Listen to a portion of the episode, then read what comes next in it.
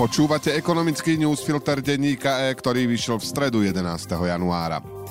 Predstavitelia veľkých firiem včera vláde pripomenuli, že stále nevedia, ako im štát mieni kompenzovať drahé energie. Aj keď ceny elektriny a plynu na európskych burzách s mimoriadne teplým úvodom roka výrazne poklesli, pre energeticky náročný priemysel to zatiaľ nie je dôvod na zvyšovanie výroby. Elektrina aj plyn sú totiž naďalej niekoľkonásobne drahšie ako pred krízou a slovenský priemysel stráca konkurencieschopnosť, keďže inde sú vlády štedrejšie. Schéma pomoci sa zatiaľ posudzuje v Bruseli, ale nikto nevie, kto dostane pomoc, koľko jej bude a na ako dlho. Pred necelými dvoma týždňami sa Chorvátsko stalo 20. členom eurozóny.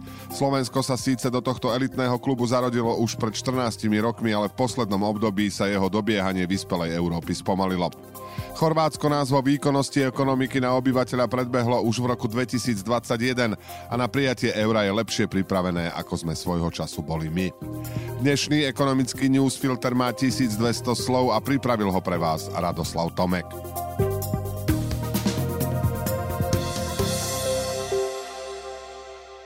Neobvykle teplý začiatok roka spôsobil, že trhové ceny energií výrazne klesli.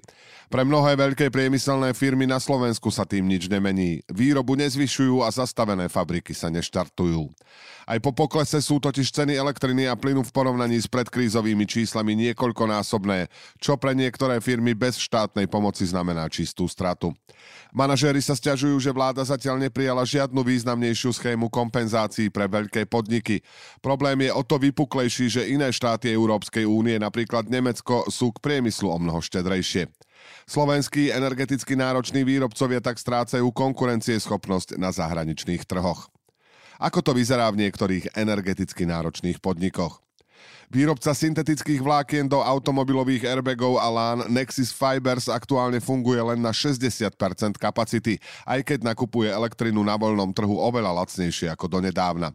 Podnik však výrazne zasiahlo zvýšenie ceny tepla od humenského energetického podniku Chemes o 143%, čo zvýši náklady o zhruba 4 milióny eur. Duslo Šaľa ide od novembra na zhruba 75 až 80 percentný výkon. Je to minimum na udržanie fabriky v chode. Argumentuje, že európsky trh zaplavujú svojimi lacnejšími produktami chemičky z Ázie. Firma čaká na jar, keď už príchod novej pestovateľskej sezóny zvýši dopyt po hnojivách aj napriek vyššej cene. Oravský výrobca ferozliatin OFZ necháva pece odstavené. Aj keď súčasná cena elektriny 140 eur za megawatt hodinu je už pre ňo celkom zaujímavá. Výrobu nerozbehne, kým sa nepotvrdí, že to je dlhodobejší trend. Vláda už minulý rok slúbila, že pre veľké firmy pripraví špeciálne opatrenia a príslušnú schému už posudzuje Brusel. Záväzok včera potvrdil aj premiér Eduard Heger, ktorý reagoval na kritiku zástupcov zamestnávateľov. Prezident Republikovej únie zamestnávateľov Miroslav Varga pár hodín predtým koalícii vyčítal, že o detailoch plánovanej pomoci firmy nič nevedia. Nie je jasné, aký bude napríklad mesačný limit kompenzácií, ktorý je pre malé a stredné podniky stanovený na 100 tisíc eur mesačne, alebo na aké obdobie môžu s dotáciami počítať. Ťažko môžu potom niečo plánovať. Heger na to hovorí, že uvažujú o zvýšení mesačných limitov a o rozšírení pomoci na ďalších príjimateľov, ale detaily zatiaľ neprezradil. Stať sa môže aj to, že tieto kompenzácie nebudú vyplácať vôbec. Aktuálne trhové ceny sa totiž od začiatku januára pohybujú pod hranicou, od ktorej sa spúšťa vládna výpomoc naplánovaná pre prvý kvartál. Ceny sa môžu veľmi rýchlo zase zvýšiť, ale ak sa tak nestane, vyčlenené peniaze na túto schému štát ušetrí. V takom prípade by mohol napríklad cenové stropy znížiť alebo podporiť firmy iným spôsobom. Samozrejme aj na Slovensku sú firmy, ktoré boli dostatočne prezieravé alebo skôr konzervatívne a energie kúpili s veľkým predstihom. Preto si napríklad železiarne Podbrezová mohli dovoliť 16-percentný rast platov. Vstup Chorvátska do Európskej menovej únie potešil mnohých Slovákov, ktorí už nebudú počas letnej dovolenky meniť eurá na domáce kuny. Upriamil však pozornosť na to, ako odlišne sa vyvíjali obe ekonomiky v posledných rokoch. Kým tá slovenská stagnovala, Chorvátsko svoje dobiehanie bohatších členov Európskej únie zrýchlilo. Okrem iného to znamená, že balkánska krajina bola na prijatie eura lepšie pripravená ako Slovensko pred 14 rokmi. Hrubý domáci produkt na obyvateľa po očistení o rôzne cenové hladiny bol už v roku 2020 2021 podľa Eurostatu vyšší ako slovenský, aj keď tieto údaje môžu mať metodologické nedostatky, na ktoré upozorňujú ekonómovia. Aj rôzne upravené dáta však potvrdzujú slovenskú stagnáciu. Euro zohrávalo v oboch ekonomikách pred prechodom rozdielnú úlohu. V Chorvátsku v ňom bola denominovaná zhruba polovica úverov a vkladov v bankách. Obyvatelia sú po rokoch podnikania v turizme zvyknutí uvažovať v eurách a vďaka dlhodobo stabilnému kurzu sa nemusia učiť, ako ceny prerátavať. Aj preto sa vláda rozhodla skrátiť obdobie povinného zobrazovania cien len na niekoľko týždňov. Vláda Andreja Plenkoviča musela pred prijatím eura splniť tzv. maastrichtské kritéria pre infláciu, deficit verejných financií, dlh, menový kurz a úrokové sadzby. Rozpočtový schodok sa jej minulý rok podarilo zmenšiť o viac ako polovicu, čím sa tesne zmestil pod dovolenú hranicu 3% hrubého domáceho produktu. Splnením inflačného kritéria bol väčší problém. Chorvátsko zachránila výnimka z pravidiel. Ekonómovia hovoria, že prechod na euro bol pre malú otvorenú ekonomiku ako Chorvátsko logickým krokom. Obyvateľom však radosť z novej meny pokazilo zvýšenie cien, ktoré v prípade niektorých položiek dosiahlo aj 20%. Je to pri prechode na euro obvyklý jav. V čase extrémnych cien energií a potravín sú naň však spotrebitelia citlivejší. Podnikatelia v gastre zníženú daň z pridanej hodnoty privítali. Zákazníkom však odkazujú, aby so znížením cien nepočítali. Parlament v závere roka znížil DPH pre gastrosektor a športoviská z 20 na 10% Úľava bola pôvodne navrhnutá len na prvý štvrť rok, napokon bola schválená natrvalo. Znížená DPH však len čiastočne vykompenzuje nákladové tlaky, ktorým podnikatelia v sektore čelia celé mesiace, hovorí prezident Asociácie hotelov a reštaurácií Slovenska a Zväzu cestovného ruku Marek Harbuľák.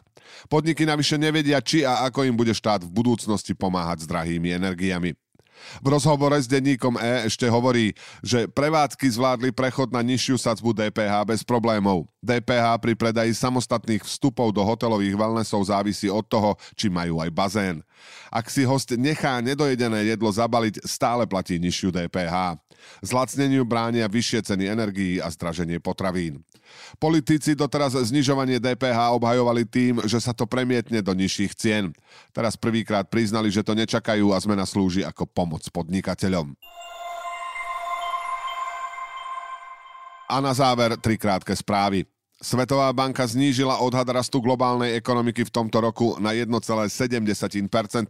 Ešte v júni predpovedala 3% tempo. Ak by nová prognóza vyšla, išlo by o tretí najpomalší rast za takmer 3 ročia po rokoch 2009 a 2020. Podľa banky sa mnohé ekonomiky ocitnú na pokraji recesie, keďže sa zvyšuje negatívny vplyv sprísnenia menových politík centrálnych bank v boji s vysokou infláciou. Významným faktorom je aj pokračujúca vojna proti Ukrajine. Minulý rok sa rast svetovej ekonomiky podľa inštitúcie spomalil na 2,9% z predvlanejších 5,9%. Priemyselná produkcia na Slovensku v novembri prehlbila medziročný prepad na 10,8%. Je to najväčší pokles od mája 2020, keď fabriky odstavovali výrobu počas covidu. Kľúčová výroba aut padla o necelých 9%. Kondíciu viacerých odvetví slovenského priemyslu bude podľa analytika Ľubomíra Koršňáka z Unicredit Bank naďalej nahlodávať vojna na Ukrajine, inflácia a prvé efekty uťahovania menových podmienok na exportných trhoch. Pokles produkcie je možné očakávať najmä pri energeticky náročnej produkcii. V kľúčovom automobilovom priemysle budú naďalej hrať dôležitú rolu úzke hrdlá v dodávateľských reťazcoch, hovorí analytik. Rusko v Lani zaznamenalo rozpočtový schodok vo výške 2,3% HDP. Pred inváziou na Ukrajinu ešte počítalo s 1% prebytkom. Podľa ministra financií Antona Siluanova Deficit odráža vplyv vojny na Ukrajine na štátne financie. Rusko bolo v uplynulých mesiacoch nútené čerpať z fondu na ťažšie časy a výrazne zvýšiť pôžičky prostredníctvom domácich aukcií dlhu, pretože vynakladá viac peňazí na bezpečnosť a obranu. Ruská ropa sa navyše obchoduje za ceny ešte nižšie než cenový strop, ktorý zaviedol Západ a vláda už pripustila, že to môže rozpočtový deficit ďalej prehlbiť. Ekonomický newsfilter dnes pre vás pripravil Radoslav Tomek.